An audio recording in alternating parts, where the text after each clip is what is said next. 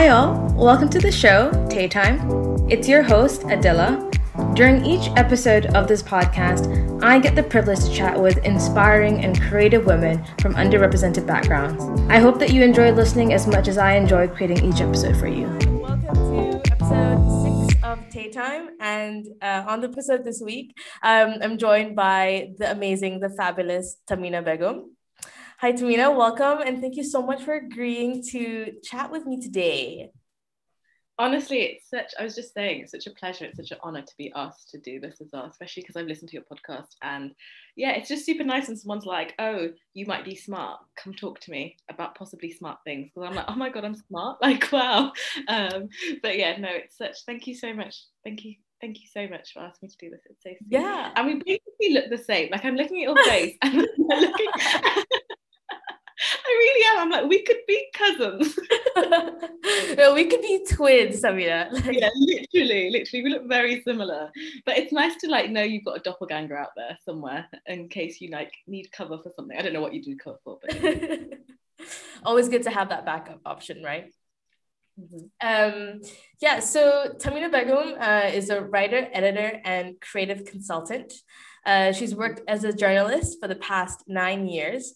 Her work has focused on centering the lives of Muslim women and women of color. Ayy! Gang gang. I was just going to say gang gang, but then I'll let Shai finish bio. Across a multitude of topics such as politics, tech, lifestyle, fashion, cultural commentary, and more.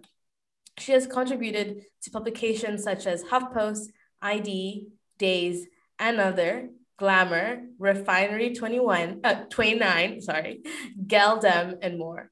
Begum is also the creator of the Aram newsletter, which is amazing. I look forward to it every time it lands in my inbox, which has been recommended by the Sunday Times Style. And the newsletter focuses on centering women of color and our relationships with joy and ease. So much stuff that I want to talk to you about, and I am so grateful that you're here on the show. I kind of just want to dive in and get started, but first off, I am just gonna say that before I actually reached out to you, before I slid into your DMs to ask you to come on the episode or to come on the podcast, I was so nervous because I was like, I really don't want her to say no. Like, I feel like I need to wait for the right time. And then you shared the story where you're like, I actually have so much to say. So if somebody's like wanting to be on their podcast or whatever, I'll do it. And that's when I was yes. I just finished doing a talk. It was obviously everything's online at the moment because of COVID, but I just finished doing a talk for SAS. And which is a South Asian women's collective, and they had this whole session on sex and our relationship with sex, and obviously it was a 2-hour event, so we really got into the nitty-gritty, and then afterwards, I do love speaking, not to sound like a narcissist, I think it's because I've got I've always been chatty patty for free, so it's so whenever someone's be on my podcast, I'm yeah, okay, come on. And then also I just also had the feeling that we were on a similar vibe, which sounds really douchey, but it's true. it's so sweet that you felt that way, because yeah, it's just sweet because I would have just seen it in my DMs and just been of course, this is such a nice thing to be asked to do. Well, I'm so happy, and this is literally a dream come true. So let's get into it, because there's so much that I want to talk to you about. First of all, Ramadan Kareem. We're in it. We're in the thick of it. Yeah. Yes. We're literally halfway through, 16, 17 days in. Wow. How has it been for you? It's been tough. I think I always look forward to it, and it always, and whenever Ramadan comes near, I'm so excited, and I get the sense of I don't know. It's just a month of ease and reflection, but at the same time, the fasting does take a toll on me, because I'm a grazer, I eat every 2 hours. That's just what I do. So especially not having a family that I'm surrounded with, and everybody's fasting, does make it a little bit lonely in that sense, but I've learned to use it as an opportunity to strengthen my faith, right? That I can do that on my own, and I don't need to rely on others. But how has it been for you? It's been an interesting one. First of all, Ramadan Mubarak, Ramadan Kareem, especially to everyone who's listening. But I don't know when this will go out, so I don't know if it'll be Eid by the time this goes out or something. But first of all, I think doing fasting by yourself when you don't have family around. I live myself, so that is really difficult. I'm waking up for Sehri or Sahur or whatever you call it, or breaking your fast by yourself. It's actually really difficult, because whenever I think of Ramadan, I think of it as such like a communal event. It's such a thing where, you know, your parents wake you up and you're like, okay, get up, there's not much time left to eat. And like, you know, there's such a thing about even like praying together, or even if you don't pray together as a family, there's definitely that thing of, have you prayed yet? You know, like it's so normal to hear your parents say that. So, but I think my Ramadan's been interesting, because last year, even though it was our first Ramadan in lockdown in the UK, excuse me, I found it to be like a great Ramadan, in the sense that I felt real like solitude with God, and I felt like I was really like in tune with myself internally and spiritually, emotionally, all that good stuff. Whereas this year, I think I compared this Ramadan to last Ramadan too much, because this Ramadan I started off with like so many intentions, so many goals, and then by the first 4 days I was exhausted, and I was kind of like, I felt like a really crap Muslim.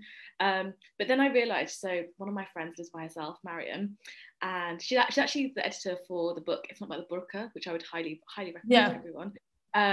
And because she lives by herself, we like pray Tarawih together, which is really cute, alhamdulillah. And like, it's just nice to like FaceTime your friends. And also, growing up, I didn't have loads of Muslim friends, so it's nice to be in my adulthood and have Muslim friends and women to relate to, and like not having to explain everything to. But talking about Ramadan, me and Mariam were talking about goals and things like that. And talking to her, it really helped me simplify my Ramadan, because I think I started this Ramadan with like, okay, I want to read this book, and I want to read this much Quran, and I want to like learn these many surahs.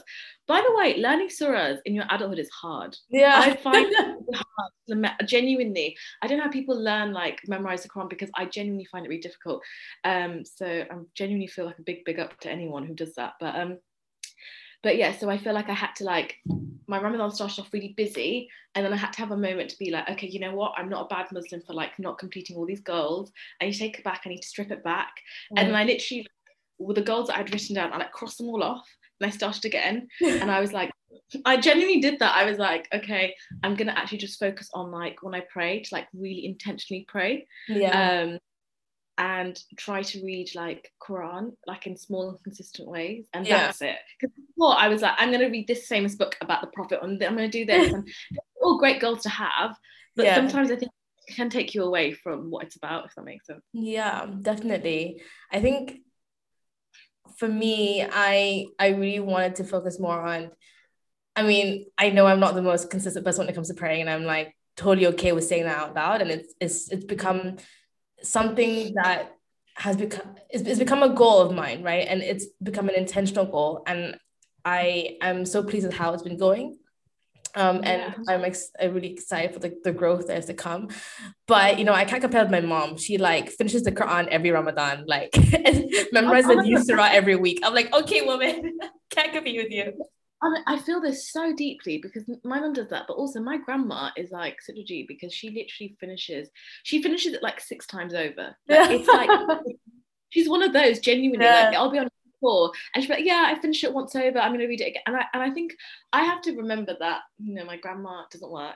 Like, you know, she's like, she has that time. Whereas like, if you're waking up, even like, I think we don't talk enough about how sometimes even waking up for like, Sehri or Sahur is difficult in itself. If you've got to be up for like 8, 9 and you've got to wake up the night, and I feel like we need to almost not tap ourselves on the back. Or actually, yeah, I think we need to almost be like, you know what, we do care enough to, because when sometimes before you head into Ramadan, I think it's normal to have a bit of anxiety, to be like, okay, it's going to really like smush up my like schedule and how I usually do things. And I think it's good to realize, I feel like that's Iman, to have that sense of like faith, because you know this change is going to happen, but for you to like really think about, okay, how can I implement it into my lifestyle?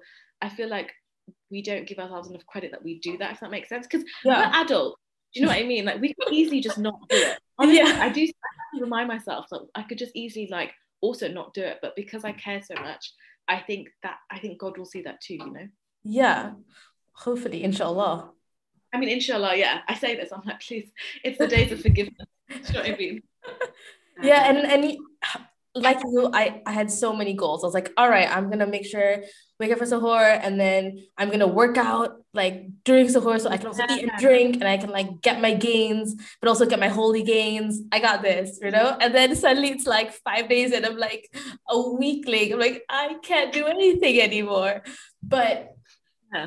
And I felt like crap the first 2 weeks. I was like, you know what, like something's gotta give, and I'm not working out, yeah. and I'm not being as present in my day, I'm not being as productive during the day. And I just stopped trying to fight that. I stopped trying to beat myself up. And I've actually started to practice like, what's it called? Like, I have a morning ritual and I really like it. It's like waking up for suhoor in the morning and then, you know, making sure I drink all that water, I eat whatever I eat. But then instead of trying to force myself to go back to bed so that I can wake up at 8 and do all the stuff I wanted to do, I just gently wake up, I pray, I'll stretch, I'll do a little bit of like yoga and just make sure that I feel good spiritually first. And then I know that it doesn't really matter what else comes through the day because I know that I've done probably one of the hardest bits of the day, right? Such a good point. I didn't even think about it like that. I've already done one of the harder bits of the day. Which it's actually so true because I do think actually the one thing in Ramadan I've never really thought about is how by the time it's like suhoor and like by the time it's for the second prayer of the day, you already do feel like you've accomplished something, which actually I like think about. Which you feel so accomplished. If you actually register it and acknowledge it and give yourself, like you said, the pat on the back, you've accomplished so much. Yeah, because again, we could easily not do it. And for the people who are listening and they don't do it, I think that's absolutely fine. I think I don't like that whole like Ramadan Muslim or that kind of judgment any time of the year, because I just think like I always say like, you know, you could be go to the mosque, you do the whole full 20 rakats of Taraweeh and God may not still accept your prayer. I mean, I hope that's not the case, but do you know what I mean? Like it could not sincere your prayer, whereas someone else could do like two rakat prayer and it could be accepted. So it's like, we just really don't know. But I do think, I do genuinely think we need to be like easy on ourselves. Because again, like, okay, so I was in therapy. I sound like such an American. I was in therapy and thank God every day, alhamdulillah, my therapist is a black Muslim woman and I don't know what I would do without her, but genuinely. So grateful to God that I actually found, anyway, that's a whole other thing.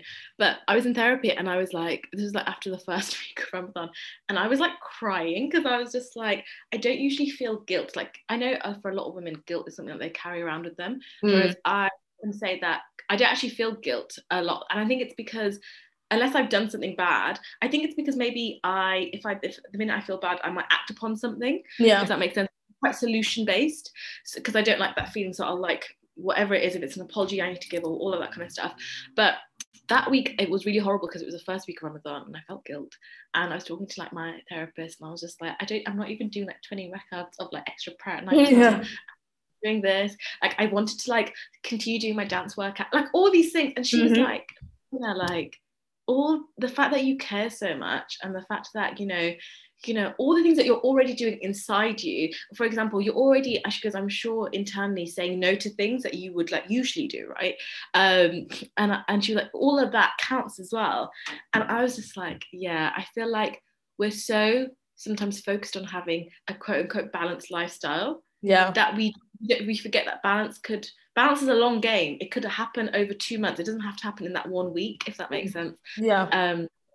But yeah, no, Ramadan guilt is definitely a thing. I think Ramadan guilt for me also manifests in how I've like been labeled as a Ramadan Muslim, like for most of my life. And, like, it's really not fun. It's like just it makes you feel less of a Muslim. It makes you feel less of a person, and it also makes you feel less worthy of mercy or of love or of care or less welcomed in a community, you know. And I feel like that kind of judgment is just so not, it's just not welcome, and it's just over, I don't know, not required. I'm so sorry that you've gone through that. That's genuinely like, really on behalf of the ummah. Like, the ummah. Like I'm really sorry. But also I think just as you were saying that, on one side, I could argue that, okay, like it's only in the past like 18 months, 2 years, I started like praying more consistently, alhamdulillah. And that's only because I went through like a whole situation in 2019 where like I was having like a whole like quarter life crisis. And the only thing that was bringing me peace would be like literally prayer. But before that, I can say that honestly, I didn't pray a lot kind of thing.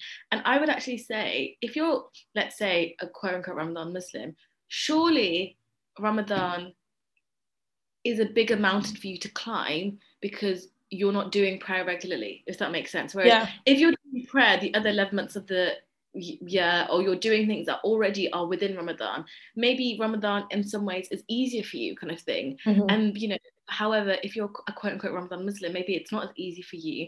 And maybe there's more reward in that. Does that make sense? Like the fact that you're willing like a whole month to recognize and to be like, you know, I'm going to have a change. Because I feel like when you're grown, change is hard, like especially when you're trying to change yourself, change is quite slow. So for you to be like, actually for this month that I know it's coming up, I'm going to do this and put God first and like, you know, put others and charity and other things first. That's a big deal. I feel like, again, that's a huge step back, you know? Oh, I'm so glad I can talk to you about this. Like, it's honestly been like weighing on my mind because I don't have, you know, other people who are practicing or are observing Ramadan who are close to me in London, and I kind of lack that community, which is why it was I just wanted this opportunity to like talk to you about it because I know that you write a lot about that. Yeah, it's quite funny because only recently, I would say since doing the Aram, my newsletter, is that only I would say end of 2019 that I started like adding words like alhamdulillah or like inshallah or just like Arabic words or even like Bengali words or if anyone listening to this doesn't know, I'm bad in Bengali every day, red and green but yeah, I've only even like inserted that into my language. I feel like we don't talk about that enough, you know, like growing up it was people, like, it sounds so bad, but people who would constantly be like, okay, inshallah to everything, it was kind of seen as like, oh, they're very religious, they're very devout, they're not maybe in touch with like, I've got to go to school, I can't just say inshallah to my teacher. Do you know what I mean? Yeah. Whereas like, and that's coming from like someone who went to like, you know, a state British school, you know, and what I'm trying to say is that it's only recently that I started like, adding that into my language. Sometimes I throw it into an email. Like I just, you know, that's even great. Just normalize it. Yeah. Yeah. And I feel like, because at one point I was just like, I literally remember writing this email, ending it and be like, okay, inshallah, we'll speak on Thursday for our meeting. And I took it out and I was like, hold on, wait, why am I taking it out? Yeah. All it means, like, you know, like God willing, that's literally all that means in Arabic. So I think it's also about like normalizing smaller things. And again, like understanding that if you haven't been practicing before, there's so much Muslim guilt when it comes to, I talk about this a lot with friends, there's so much Muslim guilt when it comes to not practicing before and then trying to practice, because people are like, well, you did this and this and this, and even in your mind you're like, well, you did this and you sinned this way or whatever. But I feel like we're not, well, I wasn't raised in a way where it was like, well, God's more merciful than any of that. Yeah. And like God talks about forgiveness and mercy over double the times that he talks about punishment in the Quran itself. So I feel like when I raise my kids, I want them to feel like, oh, if they want to come back to God, they can always, if that makes sense. That's really nice. I mean, like, that is so encouraging to hear, and it must have been really nice to have that encouragement, or rather that approach to Islam, like growing up. I know that for me, like, my mom definitely takes more of the fire and brimstone approach. No, that's what my mom does, and she still does, genuinely. Yeah. So I didn't have that growing up, but the one thing I will say I did have is that I had like, my dad was so great in the sense that he just gave us the general education of it. So he gave us the background of things. He wasn't just like, as a culture, this is what we do. He was like, no, actually, this is like, so I kind of had that education, but I definitely had like, my mom's definitely a bit more of the everything's gunnah, or like everything's punishment, everything's like if you don't do this. Whereas we now have to, as adults, like as her adult children, have to tell her, actually, like, no, like, I'm sorry if you, and also I think sometimes we're raised in a way, definitely if you're Sunni Muslim as well, you're raised in a way where if you don't do the sunnah for things, It's seen as like punishment. Whereas in reality, it's like, no, that's just an extra thing that's recommended. It's not, there's a difference between a recommendation and a punishment. And I think for me in adulthood, that was like a really interesting, it sounds so like woo-woo, but like journey to go. Because I had to really unlearn. Like in the past couple of years, like when I'm trying to like find peace through prayer and all these different things, I had to really unlearn a lot of the shit basically that I was taught, like, you know, okay, if you've done this, you know, if you've, you know, done one of the major sins, then you can't like come back to God. And it's like, well, hold on, like it doesn't say anything like that kind of thing. It's definitely like a lot of unlearning is the right phrase, you know. I mean, I was growing up, I was taught like if you're bleeding on your period, like you're dirty. You can't be near, you can't touch a Quran, you can't read the Quran, you can't dua, you I remember when I was on Umrah with my family, and so we were in like Mecca, I think, and you know, my mom was like telling me like, oh, like you have your period, you can't leave your room because you're on holy ground, if you walk around then it's like sacrilegious. And I was just like remembering just feeling so guilty for just like being a woman and like being me, and I was like okay, I had to like really do something dramatic for myself to kind of understand like or find my own way in my faith, and like and so that brought me to Asma Barlas, her book. And I know that you wrote. I love her. I met her. I was looking at your photo on the article. And it was like you were with her. I was like, I am so jealous. I love this one. Oh my god! Honestly, like one second, I'm just gonna close the window because it's freezing. Yeah, sure. For anybody listening, the author that I just mentioned, her name is Asma Barlas, and she wrote a book called "Believing Women in Islam," and. Yeah. For me, it's a book that I hold very close, very dear to my heart. And I go back to it, you know, especially in times where I feel anger and grief about patriarchy and misogyny in Islam, or like how things are, especially when it's weaponized, right? And then your faith is weaponized against you using all like this misogyny and patriarchy. I really use that book to help me understand and trying to separate like the men and the people from the faith and God. The piece is very thought-provoking, and I just Tamina wrote a really great article, and she also met the author. Jealous.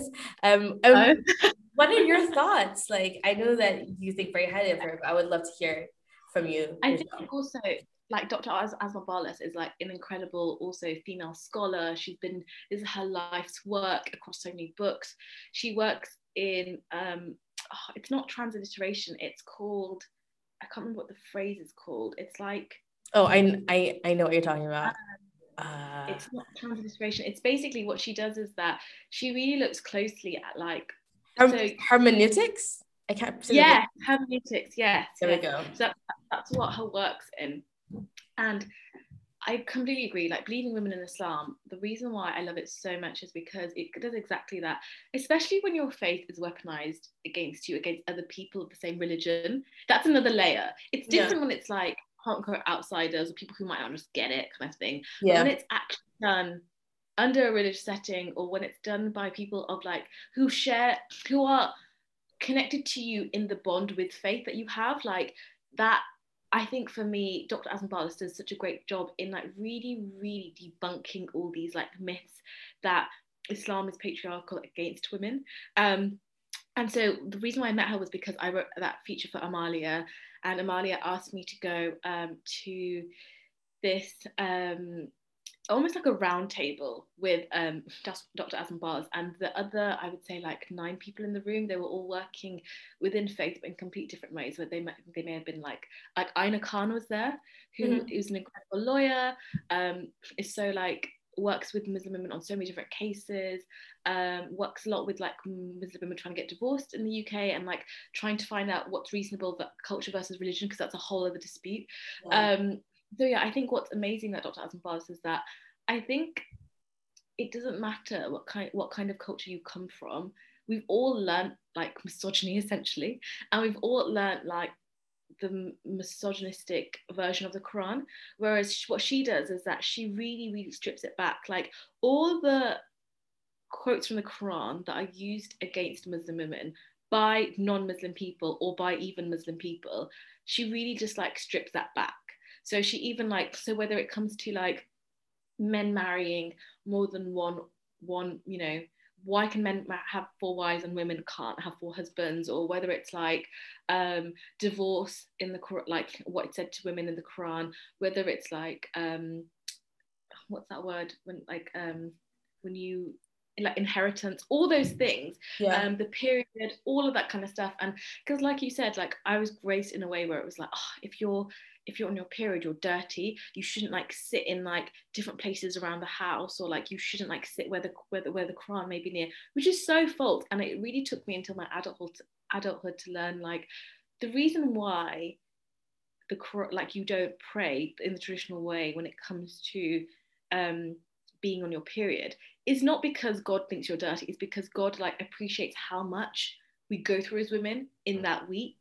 And I really think like it's so interesting because now that I write about women's health topics, and now when I speak to like women's health specialists, all these specialists are saying to me, what we've done wrong in our feminism in the West is that we've almost tried to like become men in the sense that we've tried to like override something that's happening to us like physically every month and try to like work like men, or we've tried to like, instead of actually creating rules that benefit women, if that makes sense, we've just tried to like do what they do kind of thing. Mm-hmm. So that's why I find like when it comes to like periods and things like that, that's why I feel very like empowered by the Quran, the fact that we don't have to fast.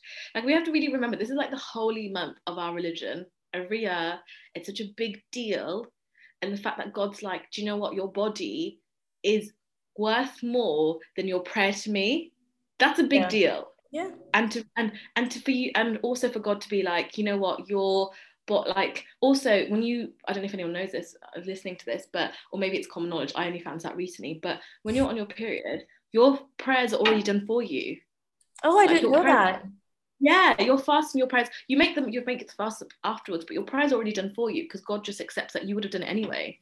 Oh, love that. I didn't know that. That's so heartwarming.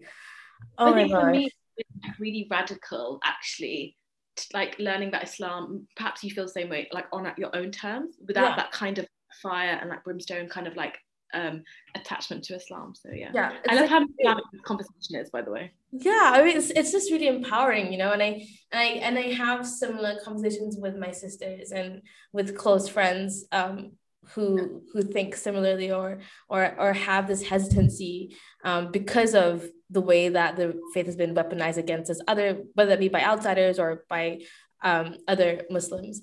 And you know, I've been trying to talk to my mom about this because I understand that even though she's perpetuated all these things and repeated them, it's out of love, you know, because she only wants the best.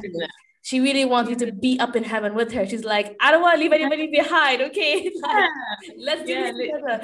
And it's really cute because I've been talking to her, and usually like one of her sisters, one of my aunties will be like in the background or in this or another room, and she'll overhear our conversations. And one of my aunties was like, hey, can you would you mind sending me the names of those books, please? I really want to read. And I'm just I love so much. You want me to recommend you books about the religion? I'm so much younger than you. Like, keep in mind, in like especially a lot of Southeast Asian cultures, like age is such an important thing, right? Like such an important thing. Yes. So when your elder asks you for like knowledge, it's I'm so humbled. I'm like, oh.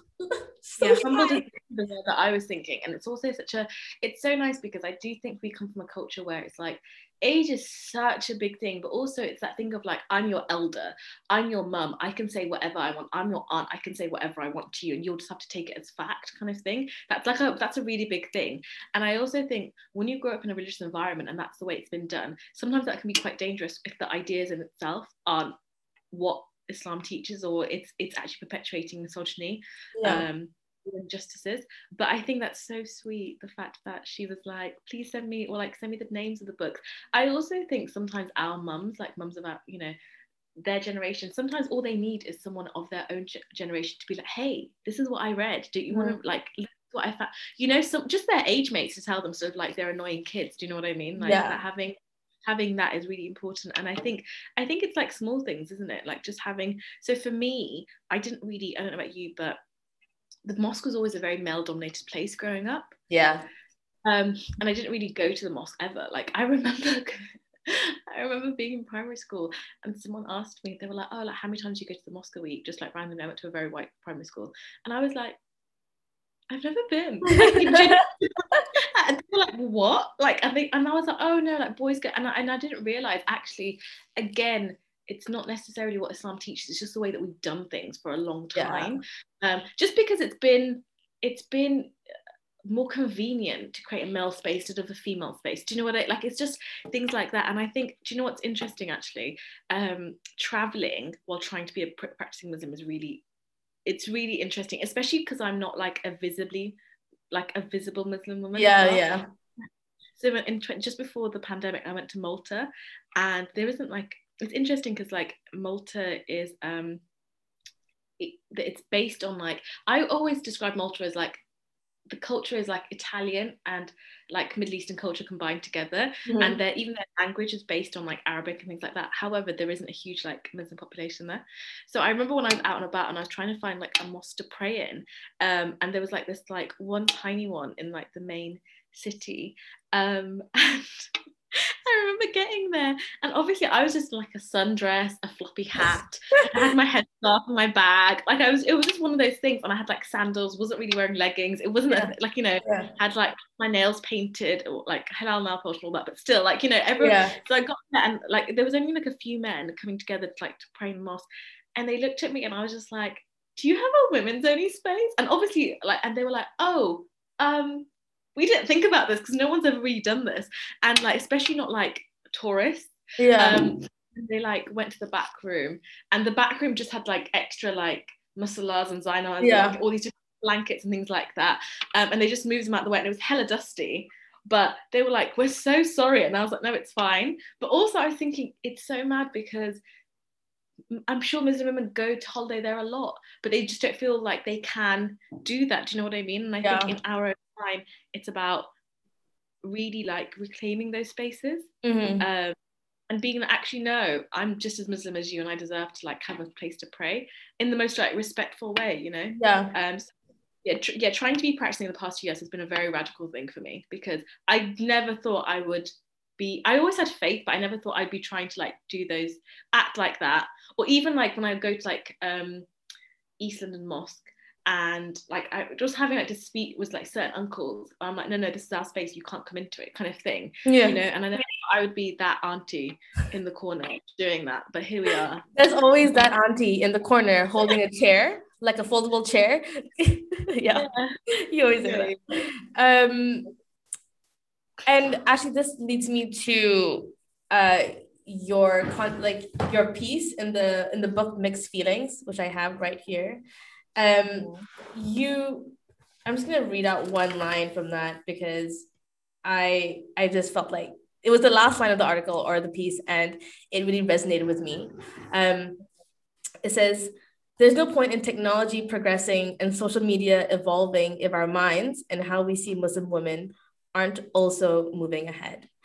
I'm not going to read the rest of the piece because I want people to buy it and read it and appreciate it in all its glory. But I wanted to ask, I want to ask you, how do you see yourself contributing to the ways people see Muslim women and the change that they see? It's such an interesting question. I don't think about it. It's just, yeah, because we're like in it, right? We're living that change. Yeah, you know? Yeah. That's interesting. Like even that phrase, living that change. I don't walk around thinking, oh, this is how I'm going to help Muslim women. Oh, but I genuinely, and do you know what? I've never written from that place. I've never written from a place of, for me, actually writing from a place of, this is what my audience needs. Yeah, is actually dangerous for me, because I feel like sometimes then you're trying to cater to everyone and everything, and you know, Muslim women are not a monolithic force, you know. Yeah.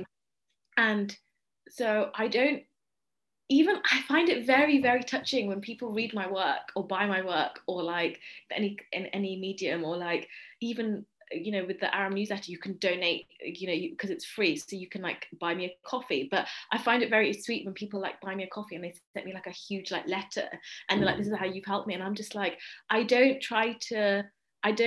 I don't know if this is a selfish thing, but I don't move around the world thinking this is how I'm helping Muslim women. I move around the world thinking, how am I genuinely being my most sincere self? That's also very humble to be Muslim at the same time. Like, I don't take it for granted that the fact that I have this faith, and I don't take it for granted that, I try not to take it for granted that I have an anchor. And I think in recent unprecedented times, a lot of people don't have anchors.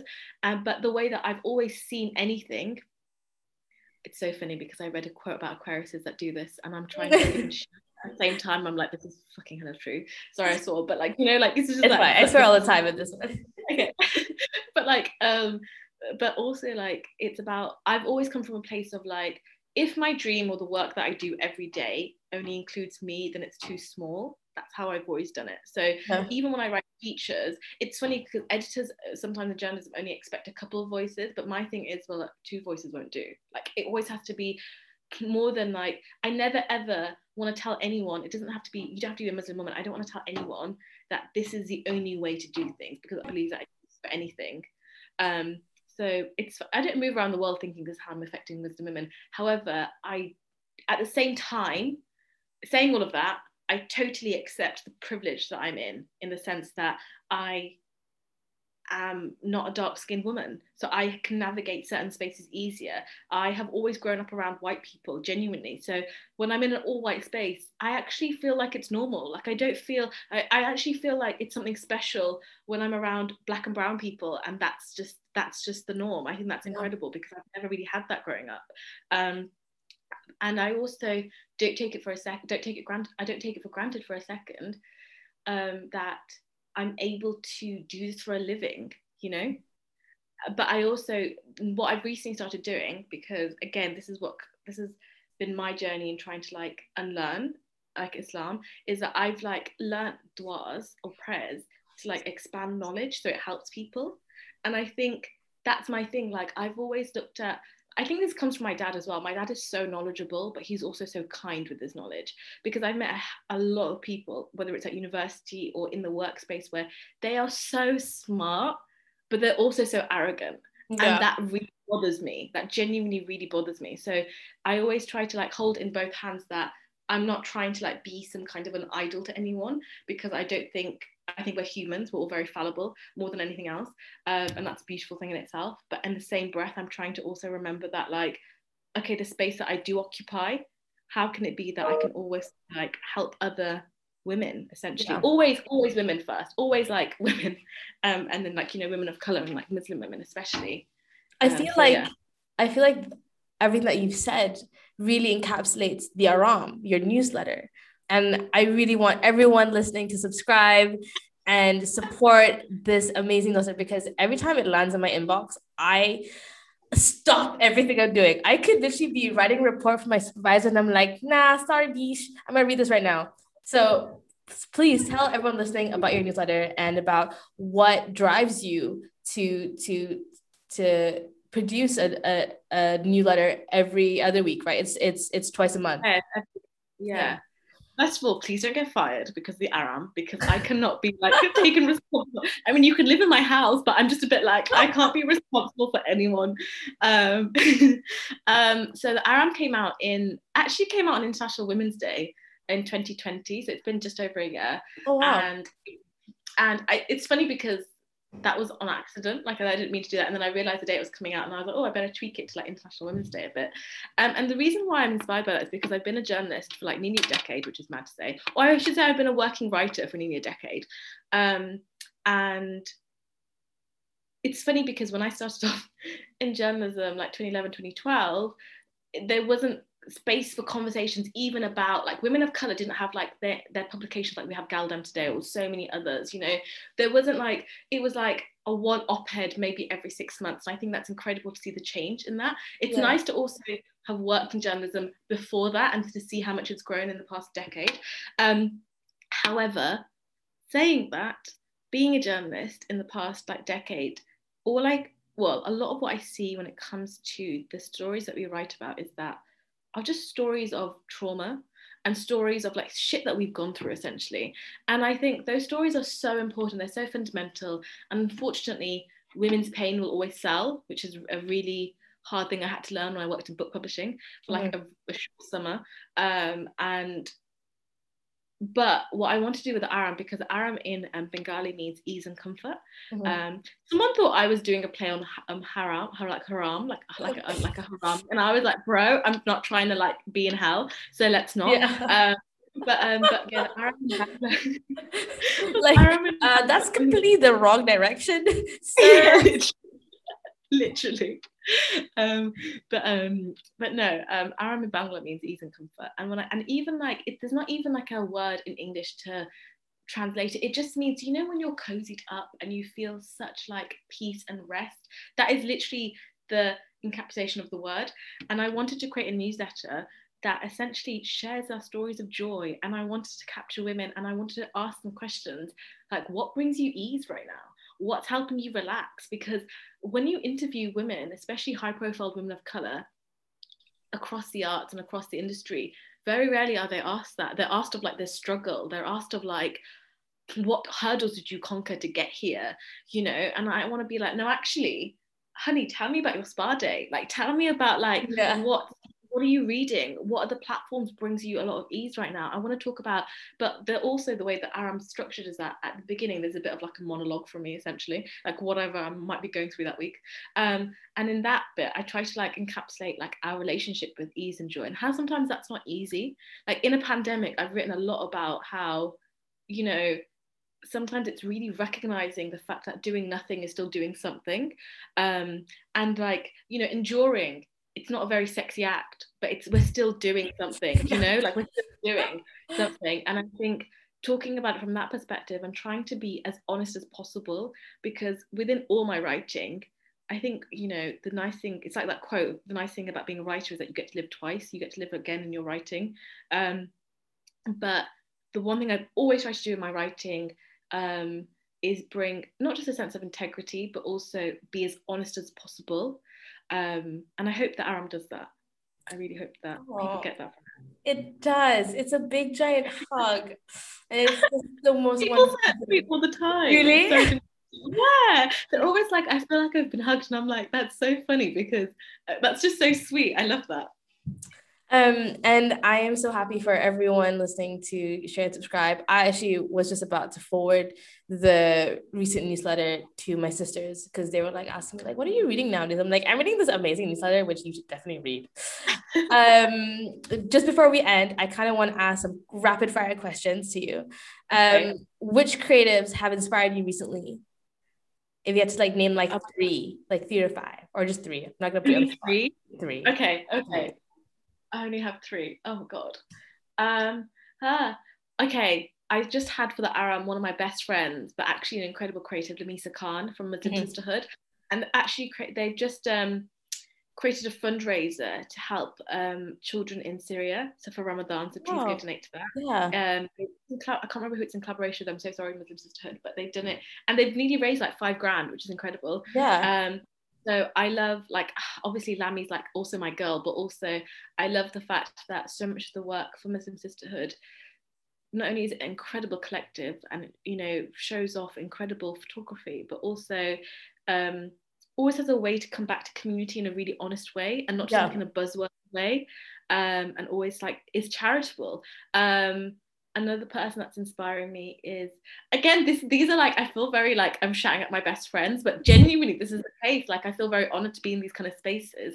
Another person that's inspiring me is like my cousin, also like my lim, alhamdulillah, mashallah, because she runs, Fahima Jalani runs like this incredible food platform called Mosa Mosa, and she always does incredible charitable work, feeding like the homeless, or feeding like refugees or migrants that may not have had a hot meal that week. And she uses like British Bangladeshi fusion cuisine to do that, which I think is sick, and it's delicious.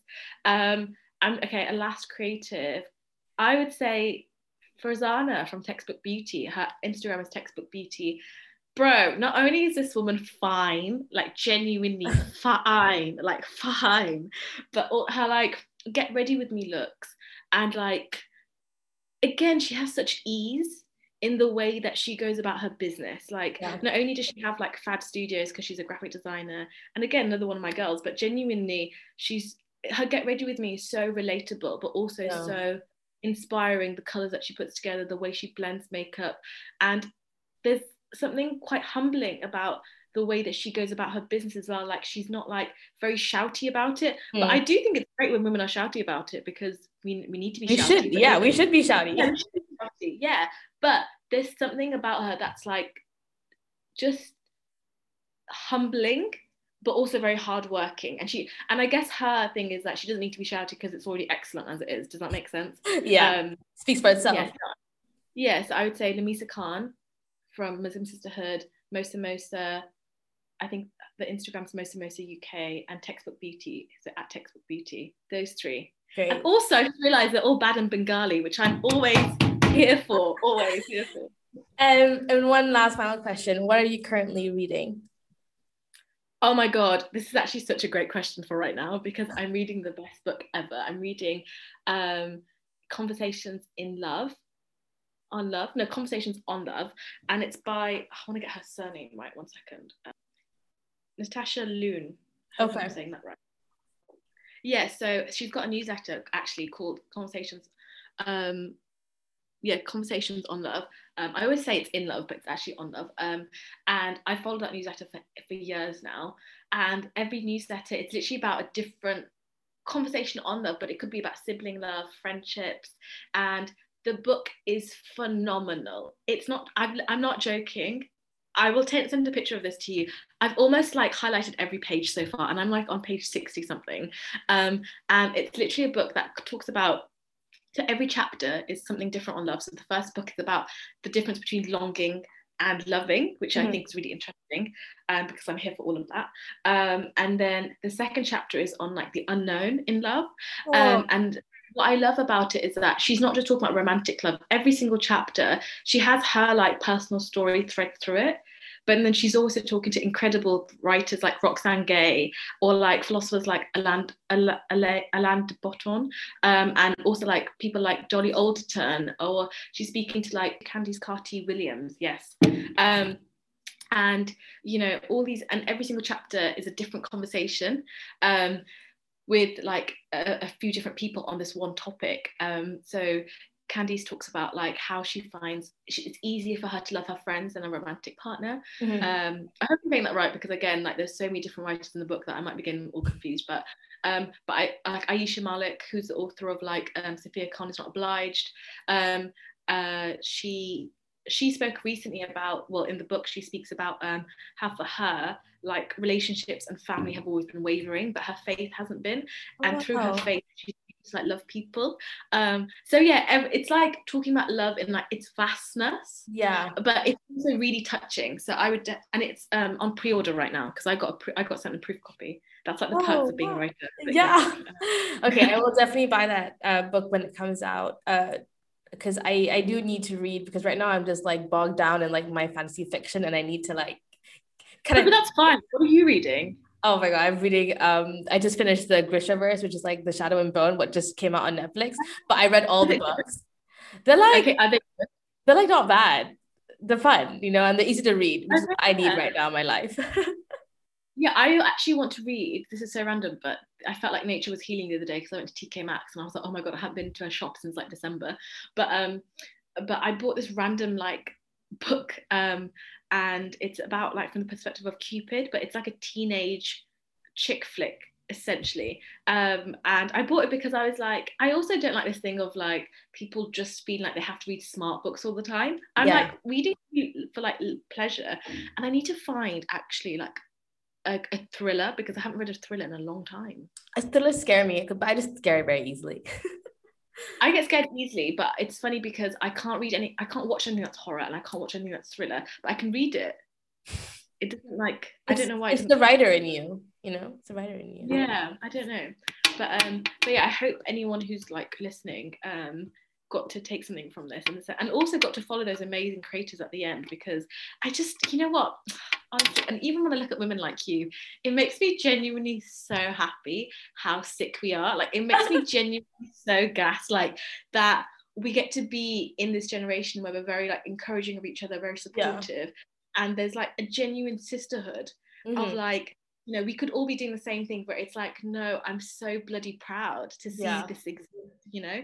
It literally feels like that. Like, I just, even if I'm tired coming into these conversations, I always feel so energized after each one. So yeah, thank you so much. I really, really appreciate it. Thanks for tuning into this week's episode of Tay Time.